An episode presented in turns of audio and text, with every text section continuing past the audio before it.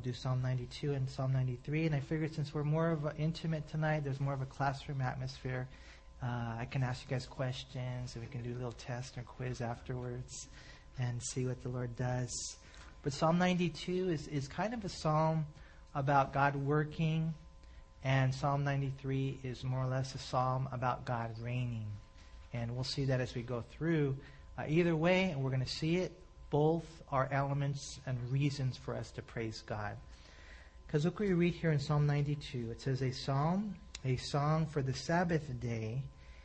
It is good to give thanks to the Lord and to sing praises to your name, O Most High, to declare your loving kindness in the morning and your faithfulness every night. On an instrument of ten strings, on the lute and on the harp, with harmonious sound. For you, Lord, have made me glad.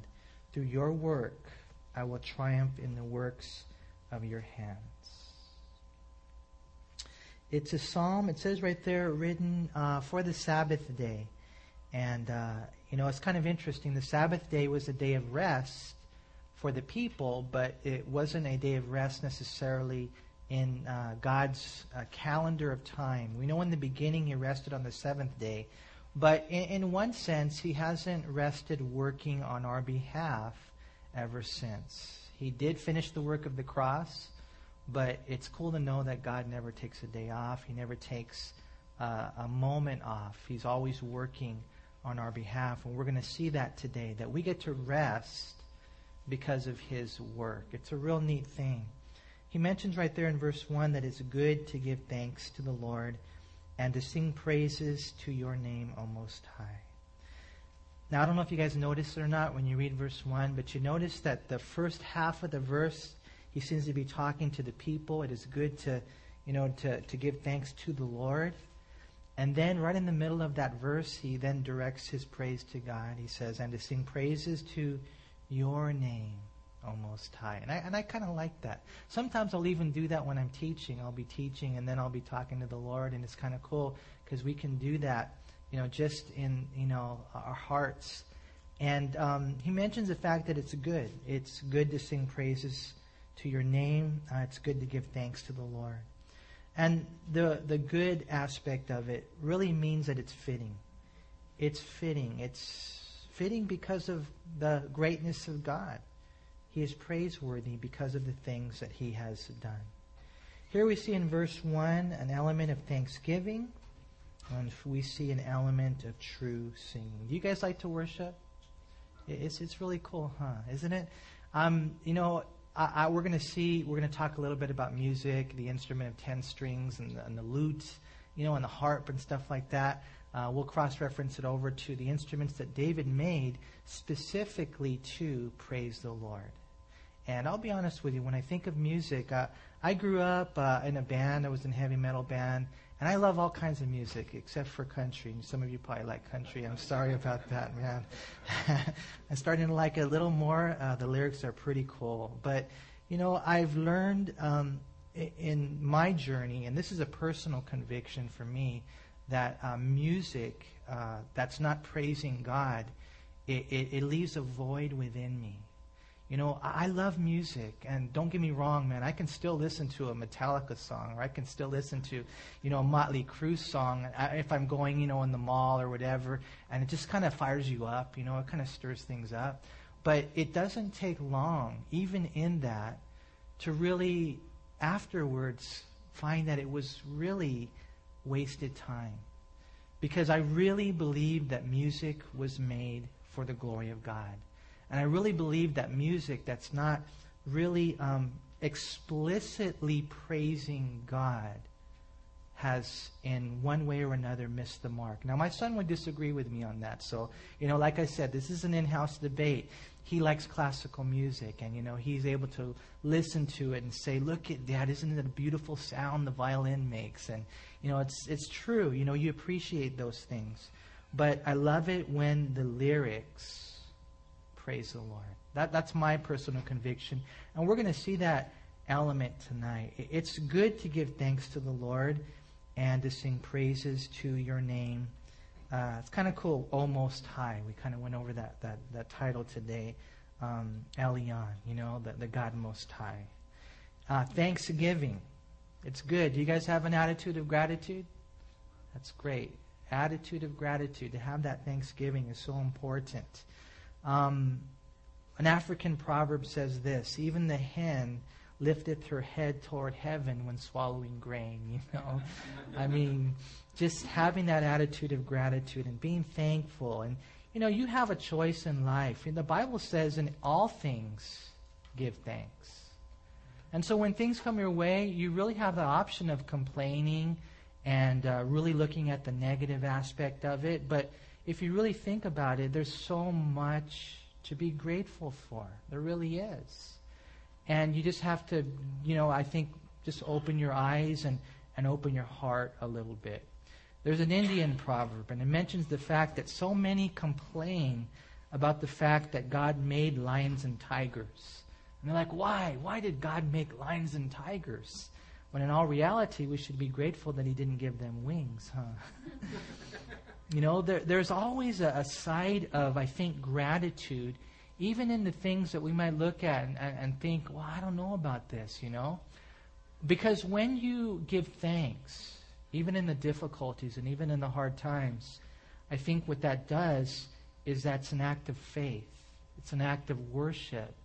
And it's, a, it's an expression. Uh, you're telling God, I believe that even through these difficulties, Lord, that you are going to create something wonderful. You're going to make beauty from these ashes. And it's fitting, he says. It's good that we do that. He says there in verse 2 to declare your loving kindness in the morning and your faithfulness every night. So the next time you pass by an AM PM store, okay, remember what the Bible says about what to do in the morning and what to do in the evening.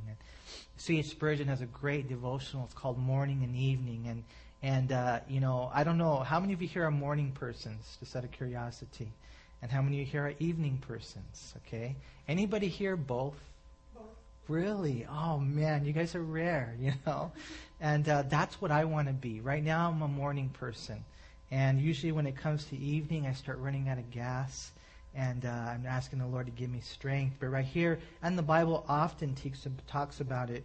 You know, in the morning, we, we, we serve the Lord. We, it says right here, declare your loving kindness and then your faithfulness. It, it says every, every single night. You know, and we're going to see in the end that that declaration is really the, the heart and the movement of this song. You know, you guys have a message. You might not be a pastor, maybe you will one day. Um, but you have a message. It's, uh, it's uh, this treasure in earthen vessels. And, you know, you might be able to say it eloquent or, or, or maybe not. It doesn't really matter. You have this key you have this treasure, you have this declaration. And as you share that with people, you share it with your family, you, you use your lips for His glory, it's so cool because God really does work that out. You know, I think I've mentioned to you guys before that it's very rare that people out there in the world hear the gospel from somebody who really cares. Very rare. You know, um, people who really know about Jesus, they know how to be saved, they know the truth, and they really care about others. And I think that the amount of people out there are getting less and less and less. I believe you guys have that. You know, here you are on a Sunday and, and you're seeking the Lord even in the nighttime. Um, and so I want to encourage you to be bold and to declare these things. We see it here in the very beginning, verse 2. If you would, just look real quick at verse 15. To declare. To declare that the Lord is upright. He is my rock, and there is no unrighteousness in him. See, it's this declaration. Or we're going to see, we learn about God. We see the way he works. We see the way he defeats our enemies. And we have a message to share with the world. And I was talking to Steve earlier, and Steve has a tough job in that he works with individuals who are down and out, and sometimes they're homeless, and sometimes they're even low functioning and homeless people. And a lot of those people out there are, are really, I think, dabbling with demons. You know, there, there's just the demonic realm that, that Steve is wrestling with and that his coworkers are wrestling with. and um, and he's telling me about how it's beginning to hit some of the workers, and they're they have no defense. I mean, it would be like you trying to fight a lion. You know, in the Lord, thank God we have a defense. They have no defense. And so, as we're here and we're looking at this whole thing, we see the Lord wants to give that declaration. He wants to give the declaration of what? Salvation. Because otherwise, there's no hope for them. And so, it's so cool. He says there, verse 3, to do it on an instrument of 10 strings, on the lute, and on the harp with harmonious sound. You know, he's talking about the keyboard. He's talking about the, the you know, two neck guitars, man. He's talking about you know, all the different instruments. You read Psalm 150, all the cymbals, man. Um, of course, it's not just noise. It says right there in verse 3 with harmonious sound. And so these instruments are used harmoniously and beautifully to praise the Lord. And in that praise, um, there's a declaration.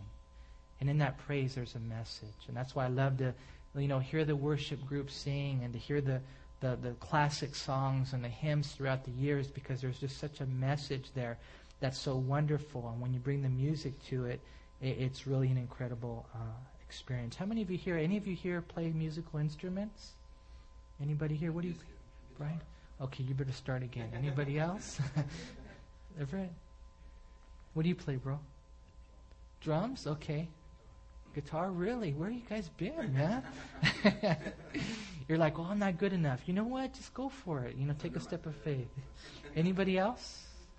Pat? Really? Ukulele. You know, Justine plays ukulele as well. And she'll do worship, and it's really, really cool. Do you play instrument, Kenny? Okay. All right. You guys, uh, anybody else? No? Okay. All right. Um, I know some of you here sing, and you're holding back.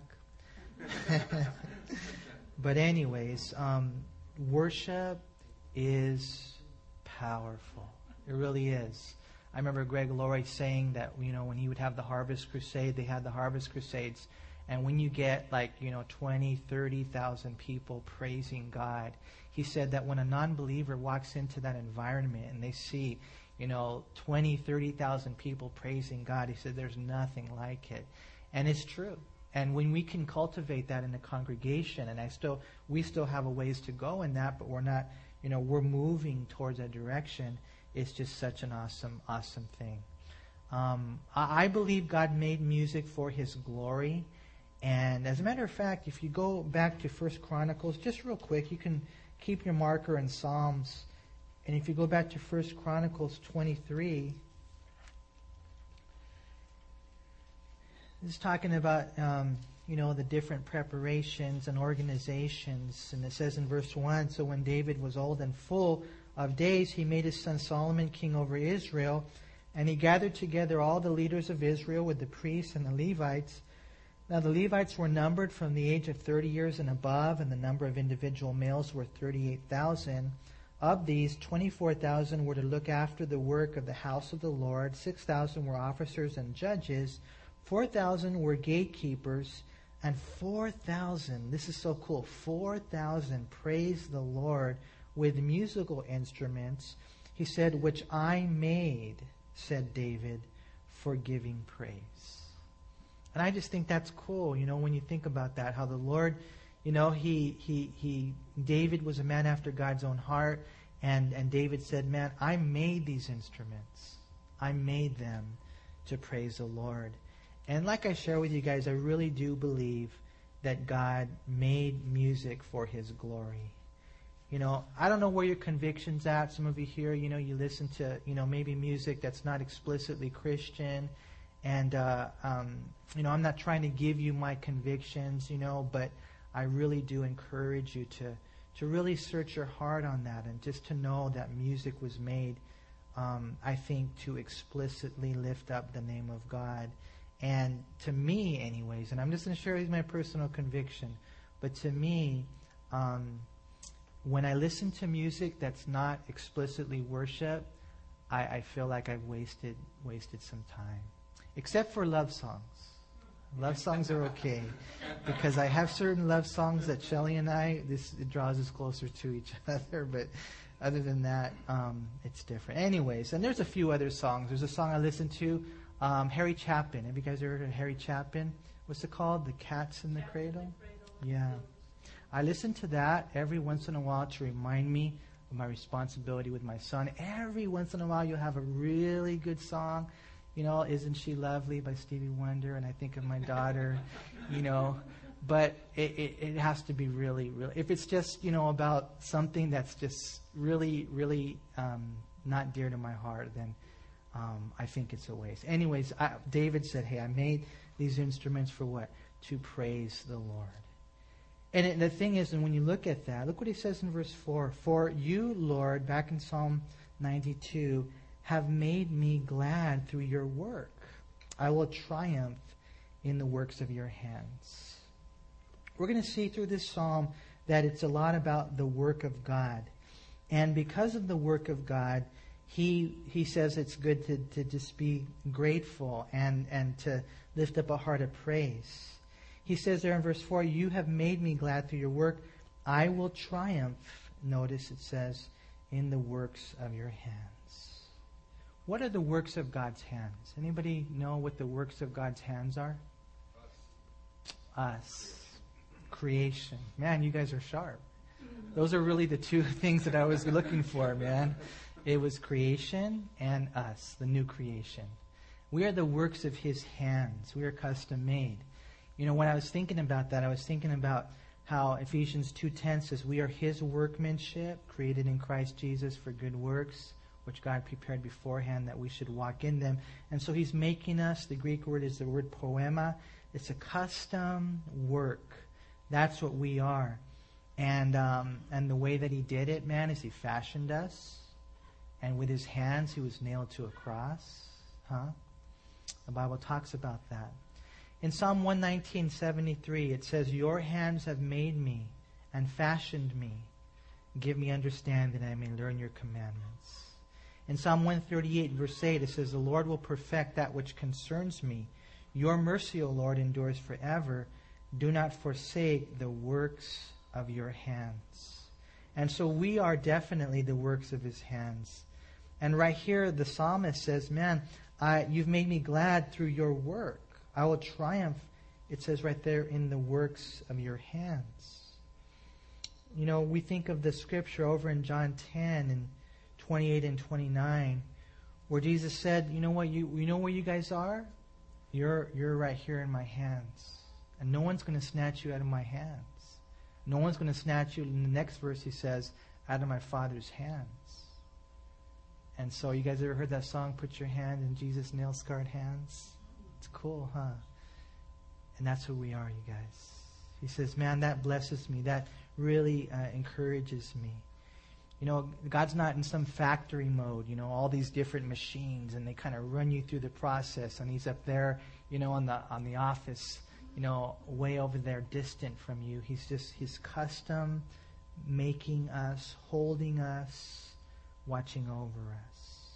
Isaiah 49, 14 through 17. It's a real uh, uh, I think, a common verse. But if you haven't read it, man, it says, But Zion said, The Lord has forsaken me, and my Lord has forgotten me. And then the Lord says, Can a woman forget her nursing child and not have compassion on the son of her womb? Surely they may forget, yet I will not forget you. See, I have inscribed you on the palms of my hands. It's cool, huh? Your walls are continually before me. God is always protecting us. Your sons shall make haste, or destroyers and those who laid you waste shall go away from you. You see, the Lord here, and we, as we read His Word, He reveals the fact that we are the works of His hands. You know, I, I don't know about you guys. Are you guys a touchy feely type, just out of curiosity? Some people aren't. They're like, they don't touch anybody, you know. and they say, well, maybe it's because they grew up that way or whatever. Man, I love to touch my kids, man. I just love to squeeze them. And, you know, when I'm driving home my son, I just love just getting my hand and putting it on his head and rubbing his neck and squeezing him really, really tight. Um, I just love the hands on, you know, just that whole experience. And I want you to know that I think that's how God is with us, you know. Um, he's a touchy, touchy feely type, I think. You know, and the psalmist is really blessed by that. He's really blessed by his hands. But it's not only the hands of working in our life, it's not only the hands that, that, that really work, it's also hands that, that war. It's hands that fight, and we're going to see that as we carry on here. But before we get there, look what he says in verse 5 Oh Lord, how great are your works! Your thoughts are very deep. A senseless man does not know, nor does a fool understand this. You see, the works of God, they surround us. The works of God are within us, and it really is mind boggling. You know, in John chapter 5, verse 17, it says, Jesus answered them, My Father has been working until now, and I have been working. I don't know if you know this or not, man, but God's always working. You know, and and you, and I know I talk I, I talk to the leadership a lot. I talk to people a lot, and they just say, "How how are things going?" And I, you know what? I, I tell them a lot. I say, "Man, God is working. God is moving. God is just always." doing things in lives and hearts and families and marriages and ministries and and it's just an amazing thing to see you know and he talks right here he says a senseless man he doesn't know a, a fool, he doesn't understand this. Be careful that you don't lose your senses. Be careful that you don't lose your sensitivity. I think that when you open your eyes and you begin to look around, you see God working. You see God working, maybe even in the heart of your of your loved one. And, and when you look at it from a superficial perspective, you're like, man, I, I don't see God moving. But then when you look deeper, because you've been praying, because you've been loving, and because you've been obeying, God's, God's working. A senseless man, he doesn't know. A, a fool, he doesn't understand. But the ones who're sensitive and the ones who are wise, you realize, you know what? God is working. You know, maybe even in your own life, you know, maybe there was a period of time, or maybe there is a period of time now and you don't see it. And you need to know that even when Jonah was in the in the boat going in the wrong direction and then, you know, in the whale and just wondering what's up with this, God was heading him towards Nineveh, right? Ready to vomit him out, man. and even in that whole process, you know, I think bleaching him, making him glow so that when he goes out and he's a prophet there, he's more effective. I mean, it's so cool the way that God is really working, you guys. It's it just to me, it just makes me want to praise him. And I think that that's what the psalmist is saying right here. He, he's praising, and we need to, to be sensitive to that. Psalms 40, verse 5, if you want to turn there, since it's in the Psalms, and it is a really good cross reference to this whole thing. Um, because it says, Many, O Lord my God, are your wonderful works which you have done, and your thoughts toward us cannot be recounted to you in order. If I would declare and speak of them, they are more than can be numbered. I mean, his works for us and his thoughts about us, his thoughts toward us. I don't know about you, man, but it really blows me away when I think that the God of the universe has this type of thought pattern towards a person like me. But he does. And he's not just a God like a lot of times we have good intentions, and a lot of times we might even have good thoughts. But those thoughts, um, they go farther and they work on your behalf. And he's got this amazing life that's planned out for us. And, uh, and it's so cool that the psalmist is there. We see the same thing back in Psalm 92. O Lord, how great are your works! Your thoughts are very deep. You see, the work of God's heart and hands include his new creation, his creation, and even his work of war. And it's at this point where we see he defends us from our many enemies. In verse 7, look what it says When the wicked spring up like grass, and when all the workers of iniquity flourish, it is that they may be destroyed forever. verse 7 is kind of a, a condensed version of Psalm 73. Uh huh. You guys remember Psalm 73? Asaph, he said, Man, I just, I don't understand it, God. The wicked are prospering. And he saw them and, and himself was going through difficulties, you know? And so he said, Man, as I began to just think about this and contemplate this whole thing, I almost stumbled. You know, he almost walked away until what ended up happening is he went into the house of the Lord and he saw their end. And that's what we see right here in verse 7. You know, the wicked, they spring up like grass. And, you know, there they are quick and they're, you know, it's apparently green and things are happening. But he says right there that the reason for that is he says, and when all the workers of iniquity flourish, it is that they may be destroyed forever. You know, and that's a heavy warning for the wicked. Um, I, I, don't know about you. I, I, don't know how you guys are. Do you do you do you have any enemies? Just out of curiosity, you guys have any enemies? The devil, right? Don't tell me, you know, your spouse. I mean, no, you guys would never say that. Right? You know, um, a lot of lies, a lot of demons. I, I believe, like Ephesians uh, 6, it talks about how we wrestle not against flesh and blood, but against principalities and powers and spiritual hosts of wickedness in the heavenly places. And some say there's just different ranks of demons, man, that are our enemies. And I really do believe. Any of you here ever read the book uh, Screwtape Letters by C.S. Lewis? I think that's the name of it, right? Okay, if you can get it, if you get a chance, and if you're that kind of reader, I guess, uh, check it out. He talks about how um, there's different demons assigned to different individuals. And I wouldn't be surprised if that's true. Uh, Paul said we are a public spectacle to, to the angelic realm. And they're watching us. And there's a structure there. There's, you know, different um, demons, I think. And, and as you get, you know, more and more in the Lord and more effective probably, you know, then they ascend, you know, they, they assign heavier, heavier demons on you. Um, you know, and, and, I and I think right here in Psalm 92 and 93, we're going to see that not only was there the demonic enemies, but there was just those people. There were those people that would oppose them, that would come against them tooth and nail.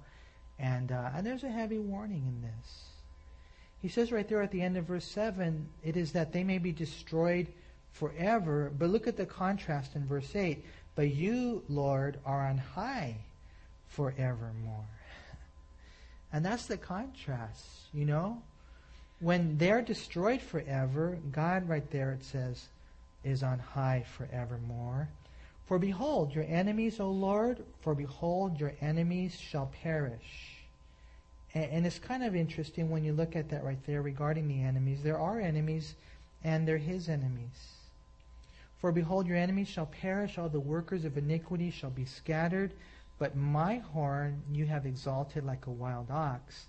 I have been anointed with fresh oil. My eye has also seen my desire on my enemies. My ear hear my desire on the wicked who rise up against me. And, and in looking at this, we see the Lord working, making us, but also warring and in that whole process, defeating our enemies. You know, I, I think it's Jude, one of the books over there. It says that um, when the angel um, Michael, when he went toe to toe against uh, Satan uh, over the body of Moses, he didn't even, you know, you know, come and, and bring a reviling accusation against him. He didn't, I guess, go toe to toe. He said, The Lord rebuke you. Okay? And I think a lot of times people think, well, you know, I can handle this. You know, I'm, I'm doing fine. And, and you, you have the misconception that you think that maybe you can handle the demonic opposition. And we're clever enough. I've been walking with the Lord enough. I've been running block the couple, down the block a couple of times. And, and the devil is so crafty. And he comes in and with just this twisted tongue, the language of Lucifer, the devil's uh, dialect, its lies, he messes up the calling on your life. And, um, you know, without the Lord and without really seeking Him and without really depending on Him, you know, we're going to be turned into, you know, we're, we're going to be like, like Jesus said to Peter, Satan has asked for you that he may sift you as wheat. Make sure that you're not fighting this fight with your own armor. Make sure that you're bathing your mind and your heart in the Word of God. Because the devil will lie through anybody. And that's why it's so important that you take those lies and you compare them to the Word of God and the things that He's you know, shared with you. Because God is the only one that can defeat the devil for us. He is the one that will defeat our enemies. Um, and it's so cool when you look at that. You know, when you're under the shadow of His wing, look what He says in verse 10 My horn you have exalted like a wild ox. Um, what would it be about an ox? What do you guys think when you think of ox? Ox tails? Just what do you think? What What is it about an ox? Strong, strong. Strong. Can you imagine a wild ox? Wow, strong. And then you have the horns. I mean, you have some animals that don't have horns, some that do. The ones that have horns, you know, like a rhinoceros or something, you know. Um, it's an incredible thing. And, and in the Bible, the, the horns, they speak of power. And what God does in our life is He defeats our enemies for us, and then He enables us with His strength to be like that, that, that, that the, the powerful, wild ox who has horns, and he goes to, to battle. I, I think sometimes of the Chronicles of Narnia. You guys seen that movie, The Chronicles of Narnia, and some of the creatures, man, and uh, I don't know what those ones are with the two like this. What are they? Does anybody know what these? Man, they're just bad. they're, they're really, and that, and that's what the Lord does with us. And and then how does He do it? He gets specific here in the verse. He anoints us with fresh oil. It's a fresh anointing in our life. It's a fresh moving of the Holy Spirit in our life. You know. And we really need to be sensitive to the Lord. We really do, you guys. There's that fresh oil of the Holy Spirit uh, that really every day we need to ask God for.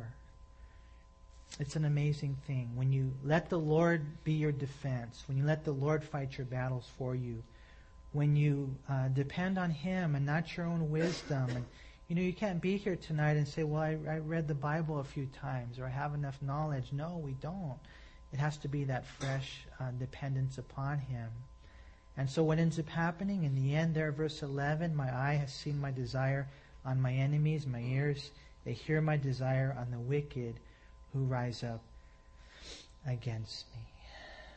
Now, does that mean that when you see somebody, you know, in the Lord and they get all jacked up, you're like, yes, yes, they deserved it, you know?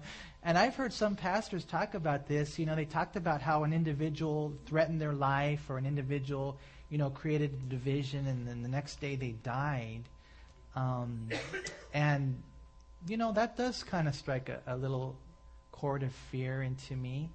Um, but I think, you know, now that we have the New Testament light, we see the Bible says to love your enemies and, and to pray for them and things like that. But, you know what? There, there are those times when you see God take care of your enemies like this, the guys that just would not listen, the guys that would insist on their own ways, the guys that would kick against the goad, the guys who were not team players, the guys who really weren't like minded with the Holy Spirit. And and the Lord deals with them. And, and I've seen it over the years because I've been involved in ministry for 20 years now because I got saved and boom, all of a sudden I got involved in ministry and I've seen it just guys, just just rows of guys, you, you know, guys that had a calling and they just fought and they're not they're not being used anymore. You know, and it's not that you want that in their life. It's just that there is that warning there that God does deal with them. Look at what the Lord does for us. He says, The righteous shall flourish like a palm tree. He shall grow like a cedar in Lebanon. Those who are planted in the house of the Lord shall flourish in the courts of our God. They shall still bear fruit in old age. There's hope for me, see? they shall be fresh and flourishing to declare that the Lord is upright, he is my rock, and there is no unrighteousness in him. You see what happens to the righteous? It's so cool. We see right there that they flourish and they grow. He says they flourish like a palm tree and they grow like a cedar in Lebanon. These are individuals, it says in verse 13, who are planted in the house of the Lord. The palm tree, it symbolizes beauty and fruitfulness, while the cedar is an emblem of strength and permanence. And you want, you want to know something, you guys? God can really do that with your life. You know, whatever you do, don't give up on yourself. Because God will never give up on you. And He will make you this beautiful tree of fruitfulness. And He will make you a strong tree, a cedar in Lebanon. He will do that with your life. And I've learned and, and I've seen the way that the Lord works in different lives. And all of a sudden, that guy over there and that gal over there um, become pillars. They become pillars in the church because they believed. They believed that God can do such a thing. You know, when you look at this right here, we see that these individuals, it says in verse 13, were planted in the house of the Lord. And that means that they they came to a lot of Bible studies, I think. I think that's part of it. But it also means that they lived in daily fellowship with God, drawing their strength and their sustenance from Him moment by moment. You know, where do you live? Do you live there? You can be planted in the house of the Lord. And as you're there, it's so cool, man. You can be that that palm tree. And I don't know why, when I was younger, I didn't like palm trees too much. And I think it's because you can't really climb them as easily, man. I remember in Monte, there was a house right there, and it was just a perfect tree to climb. And we used to, you know, go up there. And then there's this other house over here where we had a, a tree house. Any of you here have a tree house? Yeah, it was cool, huh? But palm trees, you're like, man, you know, they're they're just kind of, I don't know, they're simple. But what is it about palm trees? Anybody here know?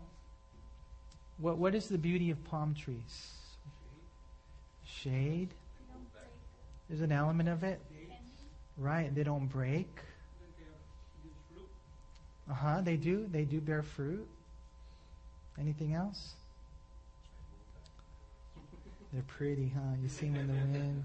Different palm trees, and they're in. They're in now. They're definitely in, man. You just see all these palm, different kinds of palm trees that are planted. But you know, the palm trees, um, one of the things about them is that they're very sturdy, huh? I mean, they're very, what's the word? Um, Robert, what's the word um, where they don't die very easily? hardy. Hardy, yeah. It's hard. They're hardy, huh? Yeah, and then you see them up there real tall, man, and just beautiful. It blows in the wind. And I don't know, man, there's just something tranquil about them, you know? And, uh, and the Lord, He compares us to that. And uh, as a matter of fact, there's another comparison. If you go over to Psalm chapter 1.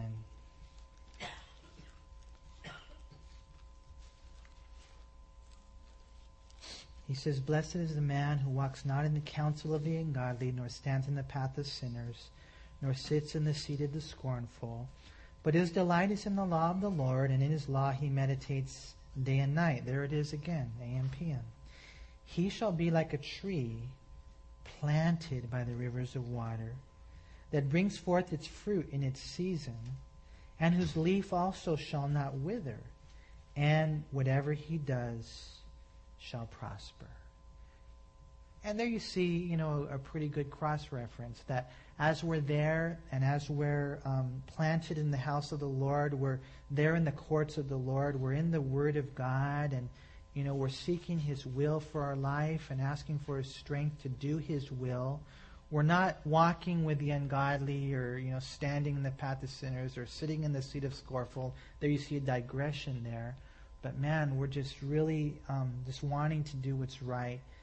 Like you know, I, I, I'll be honest with you, man, and I, I don't want to puff you guys up in any way, you know, but uh, I, I wonder what would make them come on a Sunday night.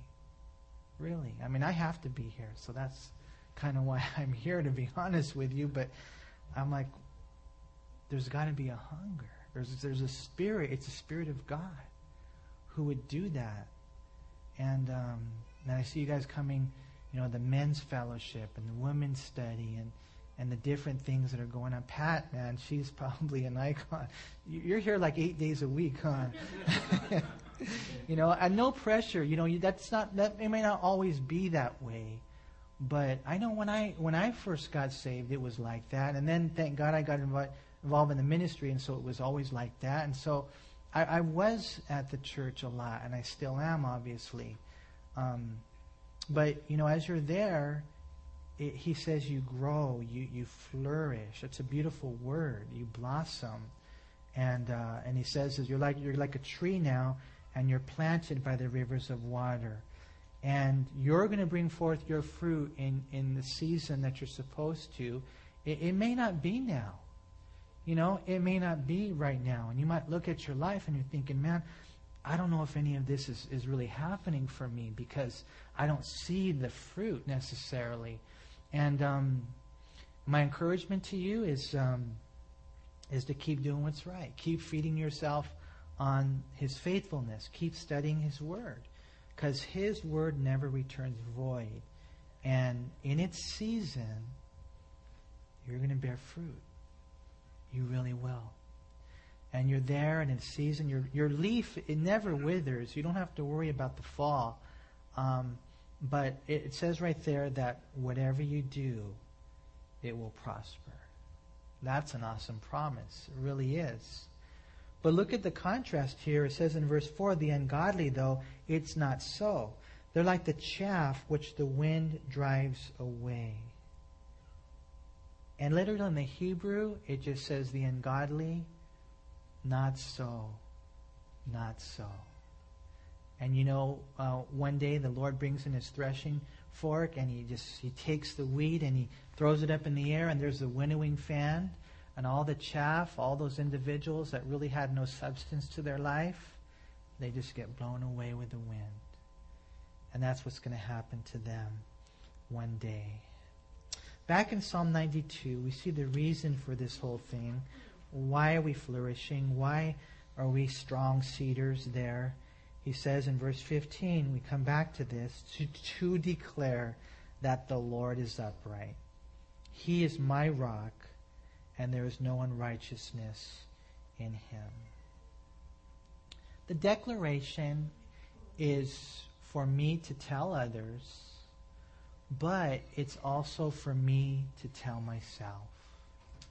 And sometimes you need to talk to yourself. You need to don't think you're weird, okay? I talk to myself all the time. Uh, I try to tell myself God's word. And that's what he says to declare that the Lord is upright. He is whose rock? My rock. You got to say that sometimes. He's my rock. He's my security. He's my stability. He's the only rock. There's no other rock, the Bible says. And He's your only stability. He's your only security. And that's why God wants us to grow. About 20 times in the Psalms, the Lord is said to be a rock. A rock is a picture of a fortress. It's a high place of refuge and defense to which one might flee for protection. And so, Psalm 92, it speaks of the working of God, and we praise Him for that. And Psalm 93, it speaks of the reigning of God. And how many of you have heard of this the title? Because there's different types of psalms. An enthronement psalm. You guys ever heard of that? An enthronement psalm? An enthronement psalm is a psalm that speaks of the theocratic kingdom. It speaks about the coming millennial reign of Jesus Christ. We see it here, we see it in Psalm 47, we see it in Psalms 95 through 99. And we read here, it says in verse 1 The Lord reigns, he is clothed with majesty, the Lord, the Lord is clothed, and he has girded himself with strength. Surely the world is established so that it cannot be moved. Your throne is established from of old, you are from everlasting. The floods have lifted up, O Lord. The floods have lifted up their voice. The floods lift up their waves. The Lord on high is mightier than the noise of many waves, than the mighty waves of the sea. Your testimonies are very sure. Holiness adorns your house, O Lord, forever. Again, notice there in verse 1, he speaks of the fact that the Lord reigns. He talks about how he is clothed with majesty. Again, the Lord is clothed. He has a girdle, and it says right there, with strength. Clothing in the Old Testament was considered an extension of a person. And that was what we see in the Lord. He's majestic, huh? In looking at this, it's really awesome to know the sovereignty and majesty of the Lord. And kind of like we studied this morning, just to know that He uses His strength for us. You know, it's so cool right there when you see that your throne is established from of old. You are from everlasting. In verse 1, he says, The world is established. The world is established so that it cannot be moved. And in looking at this, and again, we're talking about the enthronement psalm, and it's a, a theocratic uh, psalm speaking of God's coming kingdom. The reason we know he's going to reign is because he has reigned from everlasting. You see, the only difference is one day we will see his throne. And that's during the thousand year reign of Christ, and it could happen very, very soon. And what ends up happening is he establishes the world and he establishes righteousness. You know, we are established. Why? Because he is established. He is eternally established. Therefore, we are eternally invincible. And by that I mean that when you're walking with the Lord and when you're under His defense, um, nothing can move you. One guy said this Of course, the throne of Jehovah has always existed, but it has not been as clearly manifest as it will be when the millennium dawns. The king himself, too, is eternal and as his authority had not been, had no beginning, so it will have no end. And that's what the Lord will do. Um, I don't know.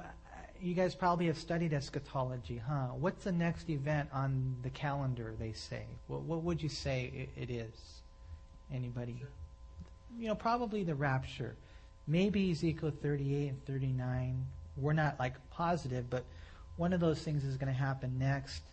And then after the rapture, we believe um, that there's going to be seven year tribulation. The first three and a half years are going to be relatively peaceful, but then the last three and a half years are going to be all hell on earth. They call it Jacob's trouble, Revelation chapter 6 through chapter 19. But then after the seven year tribulation, Jesus Christ will come back riding on his horse. We will come riding with him as well and we will rule and reign with him for a thousand years. And that will be a fulfillment of all the Old Testament prophecies of the Davidic kingdom. See, Jesus, the descendant of David, will set up his kingdom. And it's going to be incredible, man. It really is on this earth when you think about it, you know. Here we are, we're in perplexity now. Nobody knows how to make things right on planet Earth, huh? And we're trying, and I think we're digging ourselves a deeper hole, huh?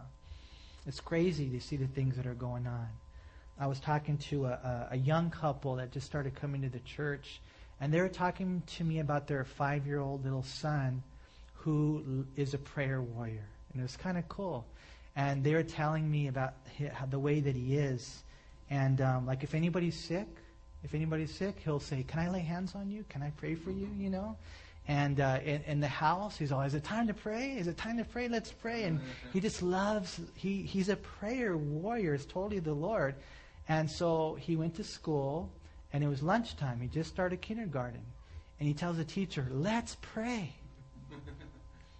and guess what the teacher said? Can't do that. Can't do that here. You know, and I know it's a public school and, and all those types of things, but there's something about that that's just not right. Can't pray. We can't pray. And it's just getting worse. But one day the Lord will come, huh? And and he's going to set up his kingdom and he's going to rule with a rod of iron and and we're going to pray in school right and we're going to serve the lord and all the laws will be laws of righteousness and there'll be no more abortion there won't be you know families will stay together think about that you know and and and parents you know will, will raise their children in the ways of the lord and satan's going to be bound in you know, the, the bottomless pit for a thousand years. And there'll be no more demonic influence. There'll still be a fallen nature uh, for those who don't know the Lord. I mean, those who haven't come back in their glorified bodies and they're repopulating the earth. But there will be an amazing, amazing time of peace and prosperity that the world has never seen. It's, it's just going to be so awesome, you know. And you read that throughout the Bible, and, and we just long for that. You know, I'll bet you he'll even, you know, help the smog and, and, just everything. It's just going to be cool. No littering. I mean, it's just going to be amazing. I wonder if there'll be police officers. Maybe not. No jails. It's going to be cool. that's all I'm saying. You know, and, and that's what he's talking about. And the world is going to be established. The Bible Knowledge Commentary says this means that all the moral and legal orders of life will be solidified under his dominion. Again, since his throne was established in eternity past, his reign on earth is solidly ensured. And you look at that and it's it's cool. Now when the psalmist was writing this, apparently there was some type of opposition because look what it says in verse 3 The floods have lifted up, O Lord, the floods have lifted up their voice. The floods lift up their waves. The Lord on high, though, is mightier than the noise of many waters, than the mighty waves of the sea. Now, when you read the Jewish um, culture, you find that they never really liked the sea, huh? Um, as a matter of fact, they, they really didn't do good on the waters. As a matter of fact, in the Jewish mentality, the sea is a symbol of hostility. And so much so that when you read the book of Revelation, it says that there's no more sea. 21 verse 1, there's no more sea. And when I think about that, I'm like, Lord, there's got to be, you know. I love the beach, you know. But um, we know there's springs of water that proceed from the throne, and uh, God will have His uh, water, I believe, but it's more like a sea of glass. I think the, the, the picture that we're going to get in heaven is that there's not going to be the crashing waves that we see now. And so for you surfers, I'm, I'm really sorry, Sean. I, I don't know. But there's probably going to be something better, I'll, I'll bet you. Um, but all I know is this, that there, the floods were coming. The sea was resisting, was opposing the people of God at this point. Some even say, in looking at the sea, that the sea is symbolic of the Gentile nations. And when you read the book of Revelation, it says the Antichrist will come out of the sea. And so they say it's the Gentile nations. Some say even the mass of humanity. And so the mass of humanity comes against the Lord. And, you know, I, I kind of see that. Huh. I mean, they're joining forces, they're coming against the Lord and the floods. You know, I don't know if you've ever been in, in, in that type of setting. We've, we've seen a little bit of that here, uh, what floods can do. And that's what he's saying. Hey, the floods, they, they've, they've lifted up, O oh Lord, and they've even lifted up their voice. Why would they lift up their voice? To strike fear. Huh, to strike fear in the hearts of men. You know, we read this many times in the Bible Job 27:20 says terrors overtake him like a flood. A tempest steals him away in the night. In Jeremiah 46, 7 and 8, it says, Who is this coming up like a flood? Whose waters move like the rivers. Egypt rises up like a flood, and its waters move like the rivers.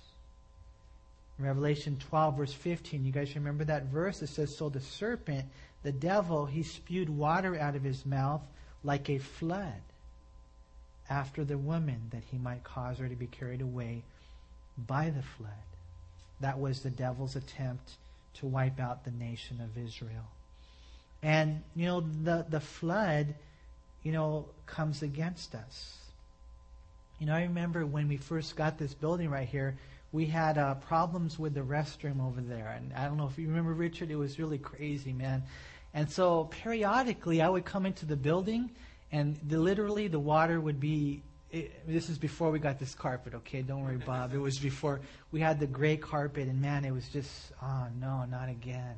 And the waters were just all the way up to the pillars, and you know that's dirty water, huh? That's you know bad. But I remember, and I don't, you know, maybe it's my mystical side. I don't know what it is, but every time when that would happen, it happened maybe about four times. I knew that the enemy was coming against me. I just knew that. The floods in here and the coyotes. For some reason, when the coyotes hop into my yard, it's kind of like the Lord saying to me, the enemy's stepping it up. And there are those times in our life, you guys, not every day is the same. Not every day is the same. There's the evil day when the devil comes in with his double edged sword of doubt and discouragement and and he tries to wipe you out. And you really need to walk in his power. You got to be so careful because he is so he's so crafty. And you just you just you just can't lose heart. You read Second Corinthians and Paul the apostle as he was involved in the ministry, you know, he just all he could say over and over again is we do not lose heart. We do not lose heart. We do not lose heart. You just don't give up and the enemy comes against us like a flood.